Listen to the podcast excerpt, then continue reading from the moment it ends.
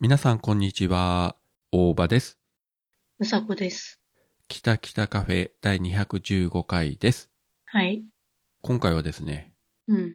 5分前にうさこから LINE が来ましてですね、うん。やはり遅刻が続いたことをだいぶ反省したとお見受けいたしますけれども、いや、反省、そうね。いや、反、そうだね。まあ悪かった。ごめんごめんとは思った けど、そう、そんなに反省してないんだよね。あ、してないのか。 いや、一応タイマーはしてたんだよ。10分前にタイマーかけといて。うん。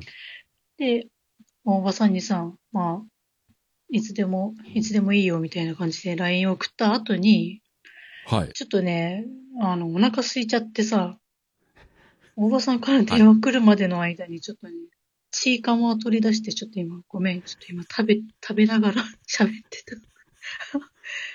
言わなきゃわからないと思うんですよね、こっちには。音声だけで別にカメラ立ち上げてないので、そうか。なんとなくね、なんとなくあの、喋ってる感じで何かを口に入れてるんじゃないかという気はしましたけどね。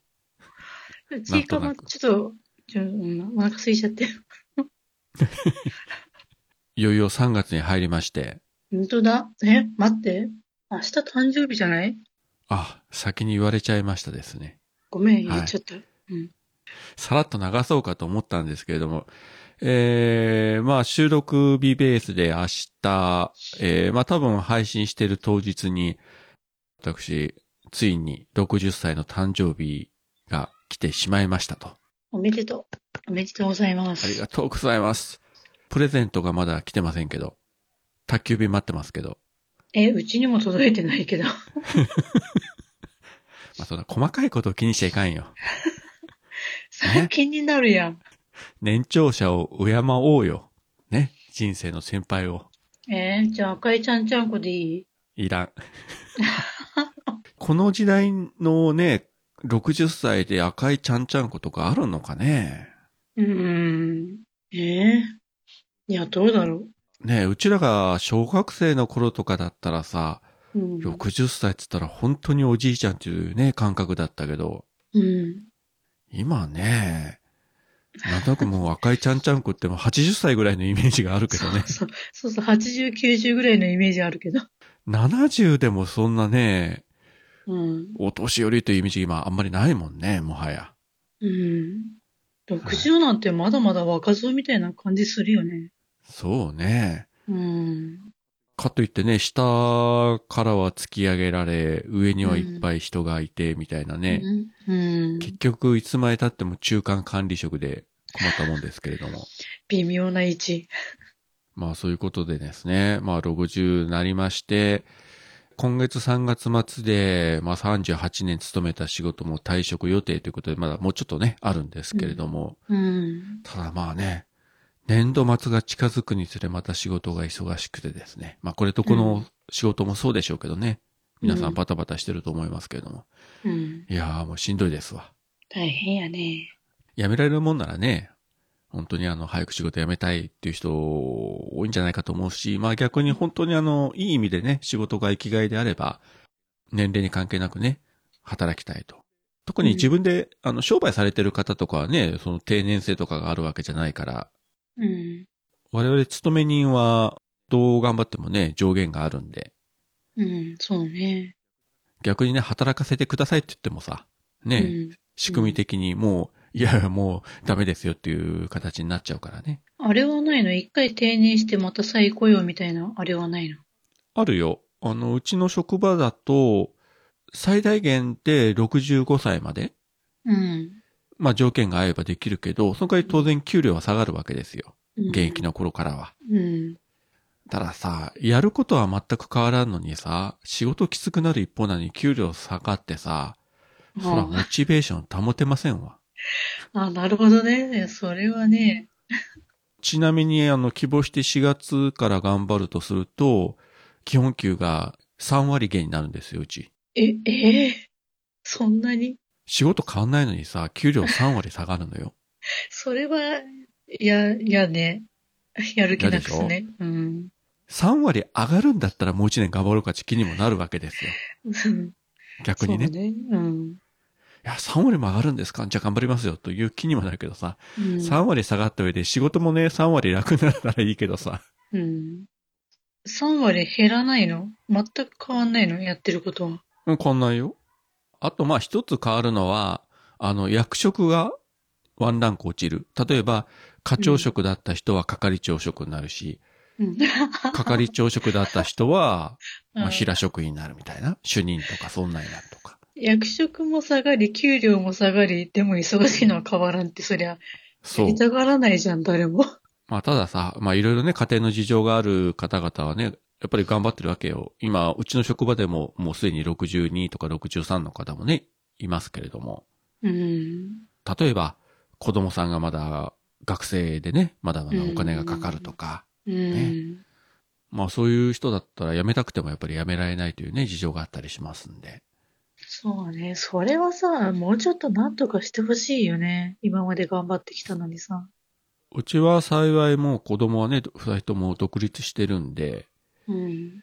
まあ家のローンも、もうなくなってるから、うんうんまあ親の介護というね、また大きい問題は一応あるけれども、うんまあそれは別として、あと大きいことはないので、うん。まあ思い切ってね、思い切ってというか、もうすいません、限界ですという形で、はい。うんうん。えー、やめさせていただきますというところなんですが、まだ1ヶ月間、えー、老骨に鞭打って頑張らないといけないとうん。いうところですよ。はい。まあ、半分冗談で言ってましたけれども、もう60歳になったらね、ポッドキャストも引退しようかなとかいう思いもね、なくはなかったんですよ。正直。本当全くなくはなかった。いや、もう絶対やめるとかはまではね、思ってなかったけど、うん。心の片隅で、いや、もうなんか、どっかで線引いてもいいかなと思ってたことも正直あるんですけれども、うん。もうちょっと頑張ろうかなと。なぜもうちょっと頑張るかと、まあ、考えるに至ったかについては、また、えー番組の後半でご説明したいと思いますと。。はいい。一応ね、引きを作っておくと。みんよなくありますね、こういうのね。 よいや、よくあるけどさ、はい。あれだね、あ私さ、それ見ていつも思うんだけどさ、ぜひ最後までお聞きくださいとかさ、ぜひ最後までご覧くださいとかみんな言うじゃん。はいはい。だから中身もね、その中間の話も面白いから聞いてほしいし、まあ、最後の最後までお見逃しなくみたいな感じなんだと思うけど、うん。もうさ、気になる人はさ、もうガーッと早送りしてさ、最後だけ聞いてさ、終わるっていうさ、中身聞かないっていう人がさ、いるんじゃないかなと思って。いかにそのさ、中間部分を面白くしててもさ、聞く人いなかったら悲しいとか思って。ちょっと今思った。意味合いがちょっと違うけど、うん。あの、うちの妻がね、うん。そんな感じで、あの人って、あの、ミステリーとか、うん。誰が犯人かね、わからないと不安になるって言ってね、最後からいきなり読むようなタイプなんですよ。んええ最、最後読むのそう。で、犯人が分かったら安心して最初から読むみたいな。 それは、本当彼女的にね、うん一番安心できるのは刑事コロンボなんですよ。うん。あれはほら、最初にまず犯人ありきで、で、コロンボがいかに犯人を追い詰めていくかという話じゃないですか。あの、古畑任三郎みたいな。そうそへえ。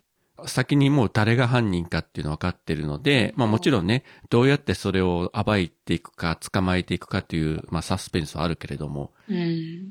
もう誰が犯人かわからない、不安だ不安だ、あ気になる気になるとかいうのは登場ものっていうんですかね。あうのん先にばらしているという。うん。だからそういうのは。は、うん、安心して見ることができるそうですが。本当私も絶対無理だね。最後、最後見ちゃったらもう見る気なくすな。もちろん自分もコロンボとか古畑任三郎もね、好きだけれども、うん。それはそれね、これはこれでさ、うん。普通の。ね、ミステリーとか小説だったらやっぱりちゃんと1ページ目からね、うん。順を追って読んで最後のページで、おーっと驚いて終わりたいとうん。思うわけですけど、まあ、うん。これもね、人それぞれなんで、あまり言うとあのそうね喧嘩になりますから。はい。そうだね。何度も言いますように、えー勝てない喧嘩はしないというのは私のポリシーなんで、ね。うん。ミステリーを最後から読むと言われても、まあ心の中では邪道だと思っても、ああ、そうですかで、えうん。うん。ー、すっと引き下がるというね。ここで議論はしないと。そうといねう。ことですよ。うん。大事ですよ、皆様方。ここのね、夫婦間のバランスというのが。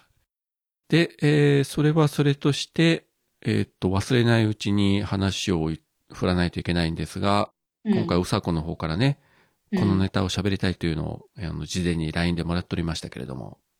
あ、なんか言った気がする。いや、いや、あなたが言ったんです。私が言ったわけではないです。なんか言った気がするけど忘れた。はぁ何送ったっけ何送った私。あ、はい。わかったわかった。思い出した。いや、見てば見た。うん。そうなんですよ。あの、聞いてる人はいきなりそうなんですよと言われても何のことかわかりませんけれども。はい。ご説明をお願いしたいと。あのね、バスの運転手の話をずーっとさ、去年からしたかったんだよね。はあの、私さ、通勤に、こう、バスを使って通ってんだけど、バスの運転手さんってさ、まあ、いろんな人いるじゃないあ、はいはい。なんか、喋り方独特だったりとかさ、なんか、うん。運転が荒いとかさ。私ね、あの、その中で、ま、こう毎日乗ってるとさ、まあ、特徴ある人何人か覚えるようになったんだけど、こう一回一回こうさ、どこどこ、次どこどこ止まりますって言うじゃんうん。あれの、はい、次止まります。って普通に言えばいいところを、うんなんかね、どこどこ止まります。って、聞こえ た今。数が長い人がいるんだよね。ああ、なんとなくわかるね。なんかいますね、そういう感じの人は。 なんかね、あの、なんかスーって言いながらずーっとなんか深いため息ついてんじゃないか、この人っていうぐらい、スーが長いんだよ。なんかもうさ、え、どこで止まんのっていうぐらいずっとスー言ってんだよね。ちょっとね、大丈夫この人って、ストレス溜まってないとか思ってちょっと心配になるぐらい。まあ、もしかしたら、ね、その運転手さんの中では、リズミカルに喋ってるつもりなのかもしれないけどね。いや、でもね、なんかね、本当あの、わざと言ってるわけでもないんだよね。本当なんかね、途中で、こと切れたみたいな感じで、止まりが、スー みたいな、あスーだけなんか、死に損ないみたいな感じの。こ れこれ。それはマジでやばいぞ。いや、急になんか、電池切れたみたいになるんだよね。怖いなうんでもね、まあ、運転は普通に丁寧なんだけど、その言い方だけが妙に気になってさ、おかしくてしょうがない。いや、たまにニュースでさ、あの、バスの運転手さんがさ、なんか途中で病気で気を失って、なんか、事故を起こしたとか、事故になる直前にで、他のね、乗客の方が、バス操作して事なきを得たとかさ、うんうんそういうのたまに見たりしますけどね。うんちょっと怖怖いいよよね。ね。うん。いや、それとかさ、あとね、うん。あとね、あの、なんていうの、これさ、地域性の問題なんだと思うんだけど、いや、どうなんだろう全国的なのかな、こう、バスとバスがすれ違うときあんじゃん。対向車線で。はいはいあの時にさ、こう、手を挙げて挨拶するみたいな。うちのところでもあるよ、それ。あ、本当えそれのさ、手の振り方ってみんなちょっと違うんだね。独特っていうか。なんか決まってないんだよね。うん。多分、会社の規則で決まってるもんじゃないと思うんですよね。え、そうなのみんな、なんか挨拶自分たちでっていうことその、きっちり敬礼みたいな感じでする人もいればさ、本当に、うんたまたま知り合いとこうすれ違ったから、よっみたいな感じでこう手を挙げるみたいな人もいるしさ。うんうん。中にはしない人もいるし。うん。なんうかん手上げてんだか上げてないんだかわかんない下の方で上げてる人もいるしさ。それ意味ないじゃん。いや、で、本当になんか、なんていうのその中でもね、私が個人的に好きな手の振り方があってさ、なんか、普通のおっさんなんだよ。ダミ声の普通のおっさんの運転手さんなんだけど、あのね、うんこうすれ違う時にさ、まあ、手を振ってんだよ。で、その手の振り方がさ、なんかね、すっごい女の子みたいなさ、あーみたいな、あーなんとかちゃん何それみたいな感じの手の振り方す んだよ。でそれが、それがさ、後ろから見ててちょっと可愛くってさ、あれこの、この運転手さんって女の人だっけなと思ったっけあ次どこどこ止まりますっていう声がさ、 やっぱりおっさんなんだよ。だからやっぱりおっさんだなと思って。でも、で、また、ね、バスとすれ違う時にまた手振ってさ、その時が、本当にね、女の子みたいな手の振り方、あーみたいな振り方してさ、かわいいと思って。見た目おっさん、えー心は乙女と言いますか。あー、えいや、わからえんけど今ね。流行りのってことまあ自分もおっさんではありますけど、まあそんな手の振り方はしたことないと思うんだが、いや、本当にね、なんか、なんかさ、男の人の、なんだ、偏見か。うなんかさ、そういう敬礼とかさ、ちょっと、よ、みたいな感じの、や、ね、人のイメージがあんねん、男の人って。うちのところのバスでよく見るのは、本当に、あの、古い例えで申し訳ないけれども、あの、うん昔のあの、イカリア長介が全員集合とかでこう、オスとかいうのがあったじゃないですか。あんな感じ、うんああいう感じでこうはい手を挙げる人が割と多く見受けられますね。ほんと、あ、ほんと、それはね、こっちあんまりいないわ。あの、イカリア長介みたいに、オースとか、あれはないけど、うんさすがに。言っだて手の上げ方がなんとなくあんな感じの人はいる。えー、今の例えで分かった人はね、ある程度年齢が分かってしまいますよね。 そうだね。多分20代の方とか聞いてもピンとこないと思いますけれども。ああ、いや、でもね、今なんかね、わかんないけど、昔の曲が人気らしいよ。昭和の歌とか。が、若者がね、聴いてるらしいんだよね。ぐるっと一周回って昔の歌謡曲に戻ってきましたかね。そうそう、そうみたい。だからなんか、うちらにしたら、なんか、夏メロとかさ、懐かしいって感じだけど、今の子から見たら新鮮っていうああ感じなんじゃないそうかもね。きっ今の歌とはもう全く違うものね。とだ、そんな感じで、あの、ドリフとか、うんいや、あの、コロナの時にさ、はい。亡くなったじゃん、志村けんが。で、あれも結構ニュースになって、若い人もさ、なんだろう、この人みたいな感じで、昔を知らなくても、それで検索して、ドリフにたどり着いて見てる人も結構いるかもしれないよね。何年か前はアマプラで全員集合とかやってたもんね、配信を。まあ、その全話とかではないけあ、れども本。当自分も何本か見たけどね。うん。うん。今もあるのかなわかんないけれど。うーん。まあそういうのを見た人もいるでしょうね、きっと。か。まあね、ぐるっとうん回って昭和に戻ってきましたか。やっぱね、そして昔の方がなんか面白かったね、テレビって。今はもうみんなさ、いろんなあの媒体がある関係で、興味が細分化してるじゃないですか。うん。だからテレビ番組の視聴率が低いっていうのはもちろんテレビ自体見なくなった人も多いけれども、昔みたいなもう30%、40%取るような番組がないっていうのはもう興味が細分化されて、番組も細分化されてさ、うん。だからどうしても視聴率がもうね、2桁取れば立派なもんだぐらいな世界になってしまってるという感じではあると思うんですよね。うん。そうそう、あの、最近あの、ディズニープラスで配信が始まったあの、真田広之主演の将軍というあの、時代劇うん。うん。うん。あの、まあ、ハリウッドで作られてる。あれも今2話までうん配信されてみたけど、お金もかかってるし、真田広之も気合い入れてるから、うんよく、ほら、向こうのハリウッド製の映画に出てくる日本人とか、日本の描写ってさ、どう見てもさ、おかしいじゃん。おかしいね。あの、エンドゲームの中でもさ、あそこに出てくる東京とかさ、うん絶対これ日本じゃないよな、みたいな描写だった し、うん。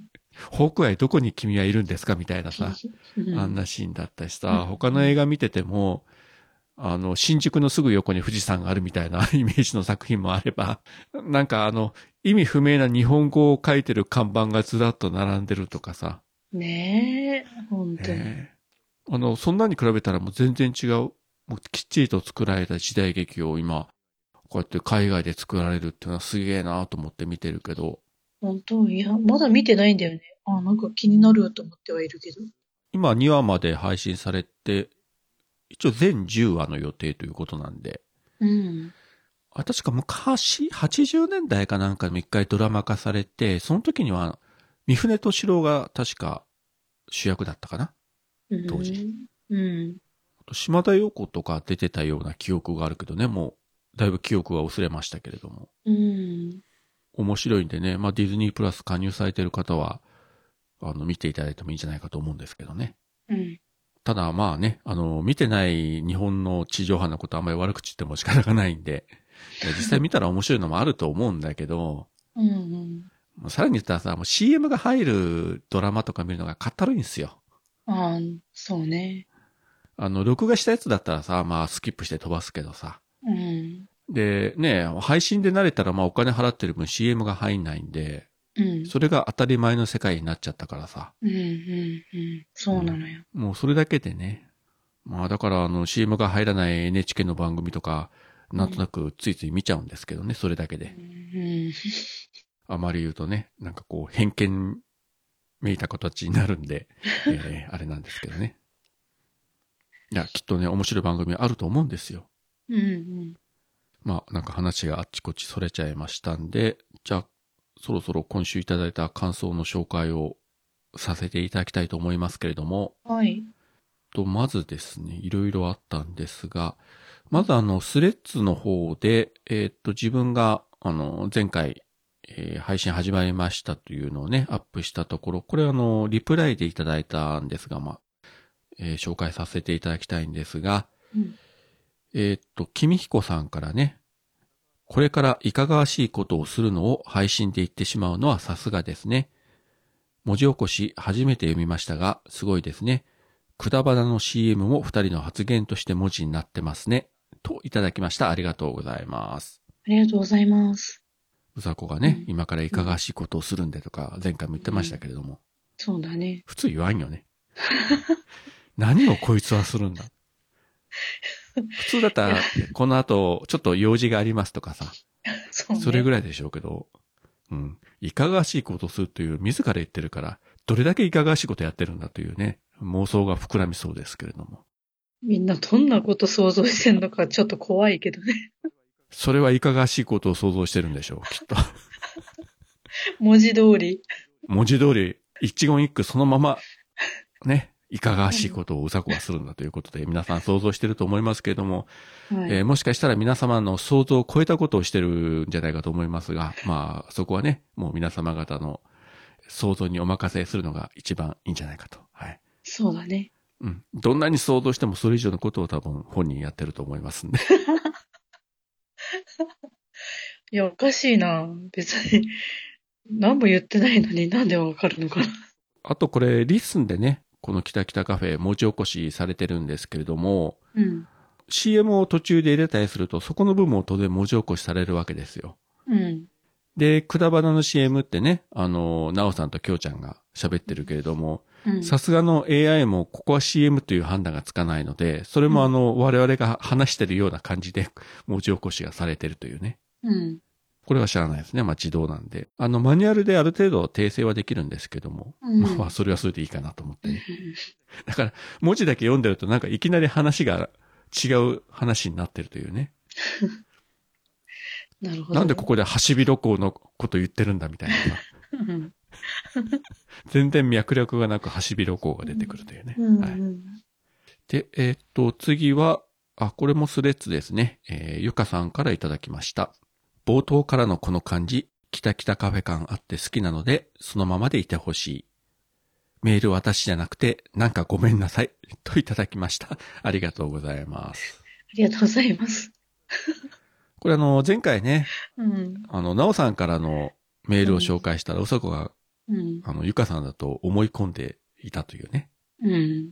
いや、まさかだって、ねえ、だって前の日の電話でもさ、まあ、あれだけど、あの時はまだ書いてなかったから、あれか、言ってなかったし、うんそんな手紙書くようなさ、素振りも見せなくてさ、いや、もしかしたら書いてたとしても、もうあえてさ、そこは内緒にしておくっていうこともあるかもよ。なるほどね。うまいなうぁ。ん。うまいよね。みんなさ、なんでそういうサプライズうまいんだろうね。私さ、サプライズできなくて全部ダダ漏れだもんね。君はほらもう、いいんだよ、それで。うさこはそれでいいんですよ。もうあの、本能のままに生きていくというね、それがうさこというキャラだから。そうね、我慢、我慢できない。我慢できないし、黙ってられないんだよね。 だからさ、もう収録よりもいかがわしいことにね、主軸を置くっていうのはそこですよ。そう、脳の中心がそれだからね。で、いいんですよ。そうか。ここで、生地理性的になってさ、段取りを考えて喋るとかなったらさ、うん。いや、それはあの、うさこというキャラクターの良さがなくなるんで、え今のままでいいと思います。あれだよ、もうそのうちさ、本当に遅刻してきてさ、ごめん、今いかがわしいことしてたから遅れたとかさ。 その時は、あの、私もちゃぶ台ひっくり返すと思いますけど、ざけんなよ、みたいな。ごめん、隣に今いるからとか言ってさ、言ったらちょっとね、 生々しくなるね。逆にそれはそれで面白いかもしれんけどね。はい、どうもいかがわしい相手ですとか言って出てきたらウケるけどね。それはもうノーカットで流しますよ。誰だこいつみたいな。いや、そんなポッドキャストなかなかないと思いますから、それはぜひね、あの、私の方からインタビューしたいぐらいですよ。うん。まあそういう時があったら、あの、ちゃぶ台ひっくり返さずに話を聞いていただければと思いますけど。 楽しみですね。あの、皆様方期待してください。いつかね、そういうサプライズがあるかもしれませんから。そうだね。ねえまあ、人としてどうなのかという問題はさておき。ねえ、本当にさ。私はいいいや、け本当にどで、すよ。かわいそうだよね、その人。多分もうそうなった時点でもう別れ話が出ると思うよ。こいつ、こんな、なんか、こいつもやべえけど、こいつの周辺もやべえな、みたいな。やめとこう俺、怖いわ、とか言ってさ、さっさ帰っていくと思いますか。はい、えーっと、次は、えーっと、黒柳りんごさんからですね。はい。これもスレッズで、これあの、写真がついてまして、うん。これ車のカーナビと、えーっと、スマホをつないで、こう、キタキタカフェを再生してる画面っていうのが映ってるんですけれども、うん。やっと佐世保到着、福岡から帰宅中、聞きながら帰りますということで、車の中で、北北カフェを聞きながら帰ってますということをね、えーうんアップしていただきました。ありがとうございます。ありがとうございます。なんかね、リンゴさんもいろいろね、家庭のこととかお仕事もお忙しいようで、うんうあの、受験生を抱えてらっしゃるお母さんだからね、ん。うん。大変みたいですね。ねうんえっと、お次は、ステディさんから、214フレーバー聞いた。インスタみたいなら、ちょっと10秒待ってとか視聴しなさいよ。あと、スパイダーマンを雲の人っていう人を初めて聞いたぞ。わら。といただきました。ありがとうございます。え。ありがとうございます。だよね。雲の人って言わないよね。スパイダーっていうね、文字が出てこないんだよね。なんかさ。それは確かに、スパイダーマン直訳すれば雲の人だけどさ。うん。ね。 でも逆に雲の人と言われた瞬間にさ、うん。あの、この前それ言われた時にとっさに頭の中で一瞬あの空の雲が浮かんで、雲の人えみたいな。うん。でね、ステディさんが言う通り、インスタみたいならね、うん。 10秒待ってとか視聴しなさいと、もうおっしゃる通りだと思います。いや、もうね、視聴する暇もないくらいもうね、し、あのね、映像がもう、何、直でこう目に入ってきたからさ、もうその瞬間ね、自分が今何してんのか、すっ飛ぶんだよね。 本当にね、もう、申し訳ないね。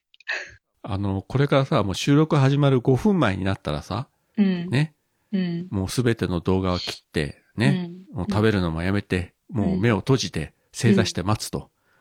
うん、それぐらいしときゃいいんじゃないでしょうか。 うん、正座して待ってたら寝そうだけどね。5分 前から。いはい、じゃあ1分前。や、ほんとね、いやほんとその1分の間にね、今日お腹空いたなと思って、いつでもどうぞって LINE して、あの、電話が来るまでの間、ちょっとの間があったんだよ。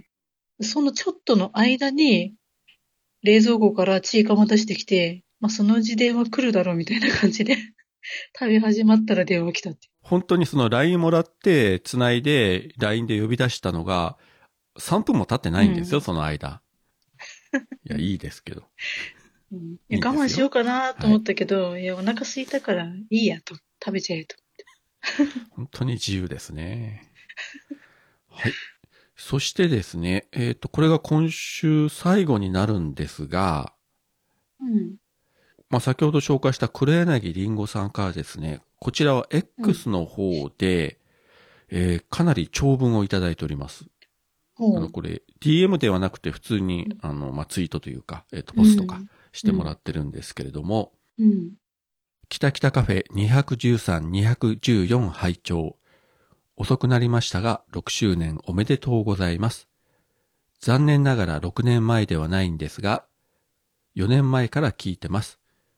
きっかけは、オルネポかなんあのです。大場さんがポッドキャストやった方がいいとお話しされてたのと、うさこさんの占いがきっかけでもあり、私もポッドキャストを始めることができました。ありがとうございます。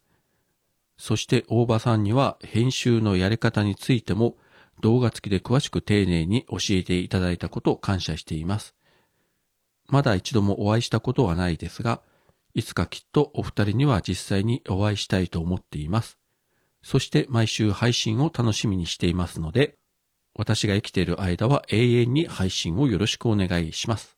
大事なことですので二度言いますが永遠に配信よろしくお願いします。自然体でお話しされてるお二人が私は大好きです。メンタルやられてる時も、骨折してる時も、咳が止まらない時も聞くと元気になります。心が温まります。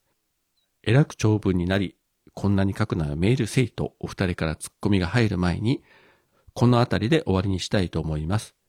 ウニの大場さん、パン耳のうさこさん、音声のみですが出会えてよかったです。ありがとうございます。また来週楽しみに配信を待ちます。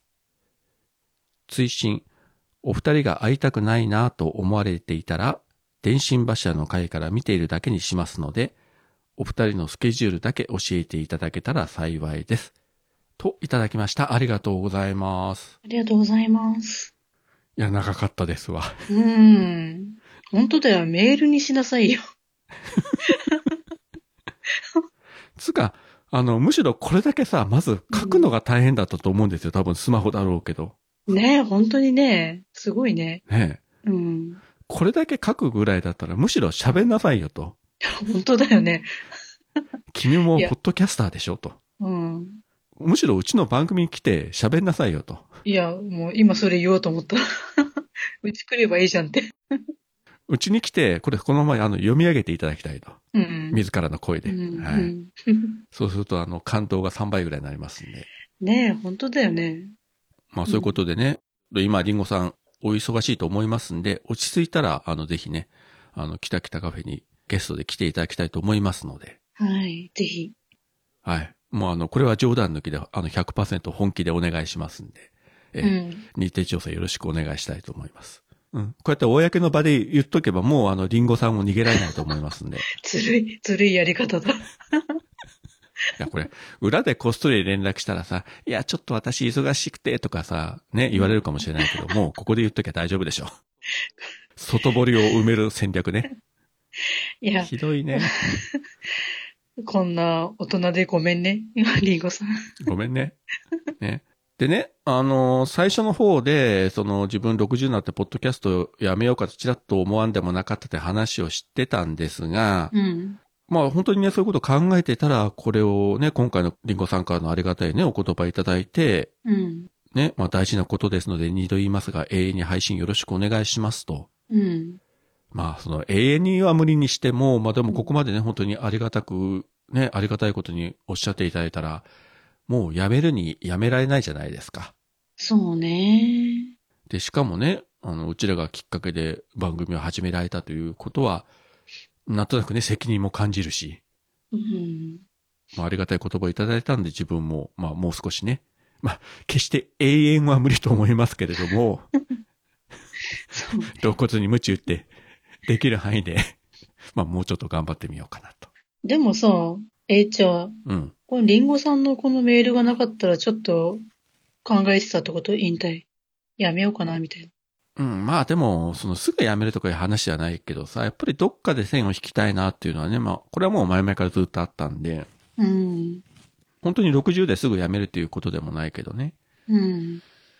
ほらやっぱり人間だからさ、いつまでも永遠に続けられるポッドキャストはないじゃないですか。まあね。どの番組さんでもそうだけどうね。ん、結局、人知れず消えていく番組が多々あるわけじゃないですか。うん。うん。いつも楽しみに聞いてたポッドキャストがある日ね、更新されなくなって、うんネットで探しても何の情報も出てこず、結局、もうそれから何年も経ってしまったという番組が、ね、これ皆さんそういう経験あると思うんですけれども、うん。うん、自分もね、ずっと楽しみに聞いてた番組がいくつもそういった形で、あの、自然に消滅してしまったというケースがあるんでね。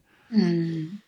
それはあの、一リスナーとしては非常にあの、寂しいことだったんで、うん。まあ自分としてはもし辞める時があればね、はっきり最終回ですとね、どっかで言いたいなという思いがあるんですけれども、うん。まあでもね、こうやってあの、永遠に続けろというね、お達しがありましたんで、 うん。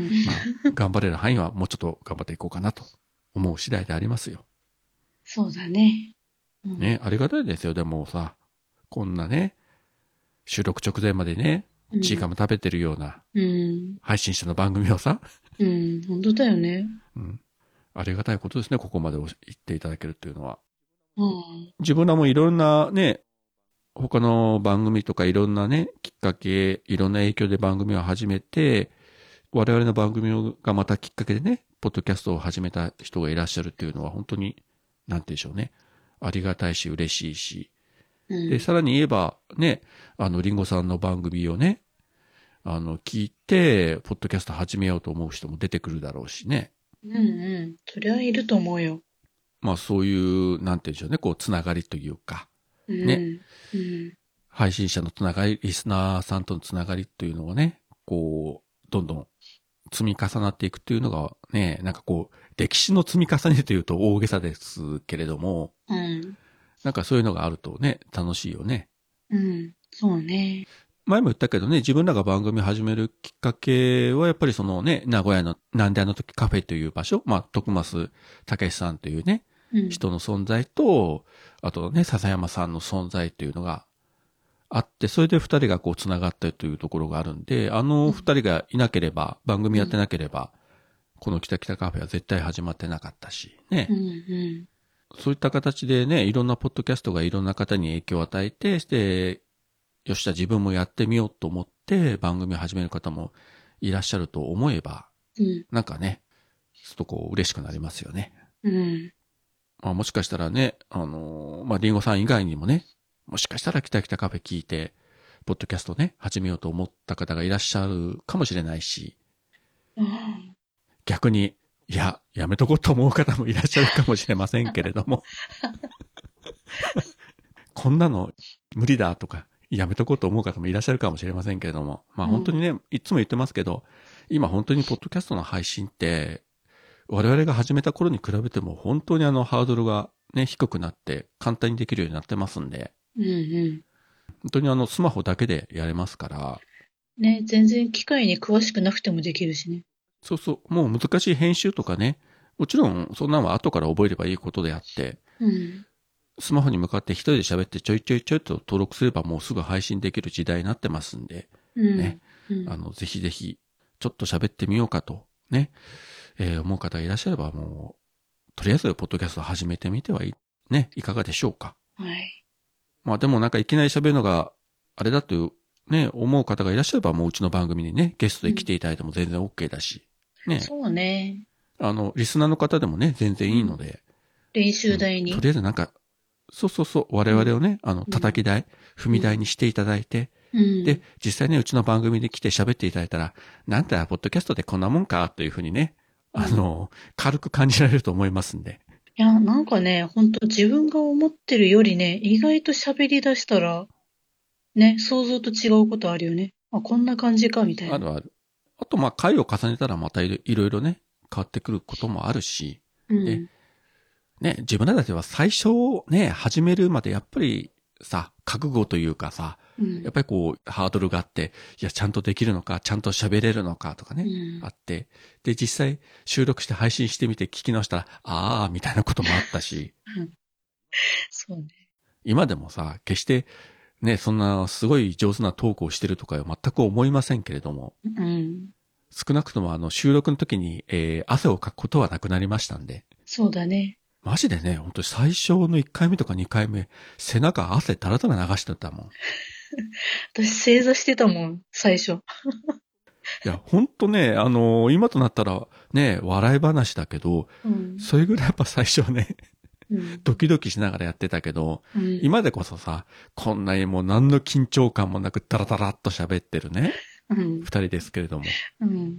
や、君はもうちょっと緊張感をね、持ってくれた方がいいと思うんですが。え、さっきそのままでいいって言ったやん。いや、ついつい話の流れと して。まあまあ、それはいいとして、うんはい。まあ、そんな感じなね、我々ですらこうやれてる、ポッドキャストですから、もう誰でもできると思いますんでね。うんあの、前回も言いましたけど、本当にポッドキャスト始めると、いい意味で人生変わりますんで。うん。ねはい。そうだね。